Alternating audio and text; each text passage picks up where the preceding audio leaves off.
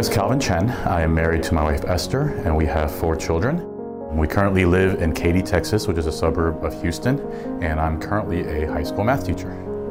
Growing up, I actually experienced a lot of different churches. There's a lot of more Baptist churches here in Texas. The main reason I really wanted to go with my high school friends to church on Sundays was really just for social reasons. I figured, well, if I'm friends with them Monday through Friday at school, I could just hang out with them more on Sunday. That'd be fun. But it did get me to start thinking about, you know, is this really something I want to be be a part of? At some point when I was in college, I realized which one of these friends of mine were really true friends, you know, friends that you could count on to be there whenever you needed, and friends that would be there in the long run. And for me, at least at that time, that number of true friends was a very small number, if not zero at times. Despite the fact that I was having a lot of friends and having a great time in college, um, this was the first time in my life that I experienced loneliness. And um, this is the first time in my life I experienced needing to be around people and it's really a sad state looking back on it. It's really a sad state to be. When you feel alone, nothing in the world matters. No people, no things that, no possessions that you can have really matters. So this really led to a lot of times of, and, and sometimes lengthy times of, of loneliness, um, even self, you know, a lot of meditation time, um, a lot of reflection time. And I was comfortable. I had everything that I really wanted at that time in the world. And it really made me think, what else is really out there for me in the world that I could seek and I, I could want in my life? By this time, you know, I, I really knew inside of that there was a God out there. You know, I really now wanted to start to to find this God, to seek this God, um, to seek this spiritual being. With the freedom of time, the freedom of convenience of being in college, I was really able to act on this a little bit easier, you know, and really um, able to talk to the people that I really needed to and wanted to talk to, and to um, pursue the things that I needed to to find this guy. There's a children's book called The Missing Piece, and in the book, there's a circle that has a missing piece, a piece cut out of it. And throughout the book, the circle is rolling around trying to find the perfect size and shape piece that completes the circle. It's exactly how I felt um, at, at, this time after college. Um, you know, at this time, I was still going to different churches after I graduated from college, and a lot of times it was based on who I knew. And honestly, a lot of times it was still based on social reasons. Despite how many churches I was going to, despite how many denominations I was experiencing, to me, internally, I felt there was something missing. I couldn't explain at the time what it was, but I knew there was something missing, and I had to keep searching for it. After a few years of working, I actually went back to school to get a graduate degree, and it's there that I actually had a classmate who was a member of the True Jesus Church. Not only did we start becoming friends, but she also introduced me to the church, and we started talking about the church. After a few conversations, she actually asked if I was interested in meeting with the local pastor at the Houston church. And I agreed because I wanted to find out more. He talked to me about the 10 basic beliefs and about the church. And um, after our first meeting, I remember he, he asked me if I wanted to kneel down and pray with him. I, I said, sure. You know, so we, we, we kneeled down and I remember um, the, the prayer being very unique. This is the first time ever that I had heard speaking in tongues. After meeting with him a few more times, he actually invited me to come to church on a Sabbath day to join them for Sabbath day services.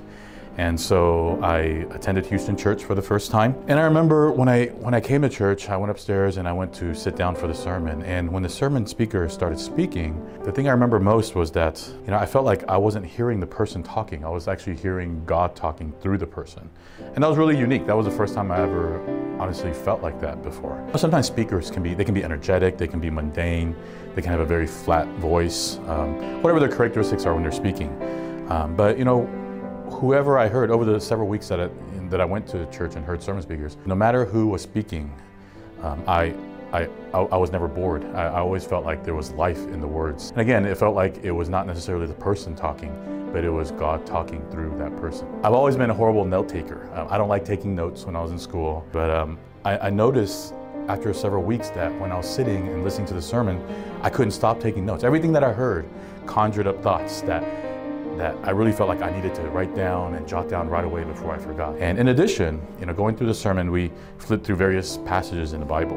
You know, to me, this is the first time in my life reading through the Bible that I actually felt like there was meaning to me. There was meaning to me, there was application to me, and it really felt like I was reading the book of truth. And again, this is the very first time in my life I've ever felt this. So after attending a few weeks of services, I really felt like I was really starting to find the truth. And after a couple of months, I felt I was ready to make a commitment. So I applied for baptism. And um, I remember leading up to baptism, the night before baptism, I was, I was praying, and I had a prayer in which I, I was thinking about what God had done in my life until that point. And for the first time in my life, I, I really understood God's role in my life. And it really just reaffirmed my conviction to be baptized. When I finished graduate school, I moved out to California, where I started attending True Jesus Church in East Bay. And this was a great experience for me because um, I knew nobody there. And looking back, I feel this is really God's plan for me to move there because you know, being apart from all the people who brought me to church and nurtured me in those first few months I came to church, it really gave me time to reflect and had the really the time and energy to grow on my own, um, especially now pursuing the Holy Spirit after I received baptism. Growing up and attending other churches, it was I experienced with other churches, the Holy Spirit is portrayed many different ways. And the most common idea that I, I heard and I was taught was that as long as you believe in Christ, you are filled with the Holy Spirit.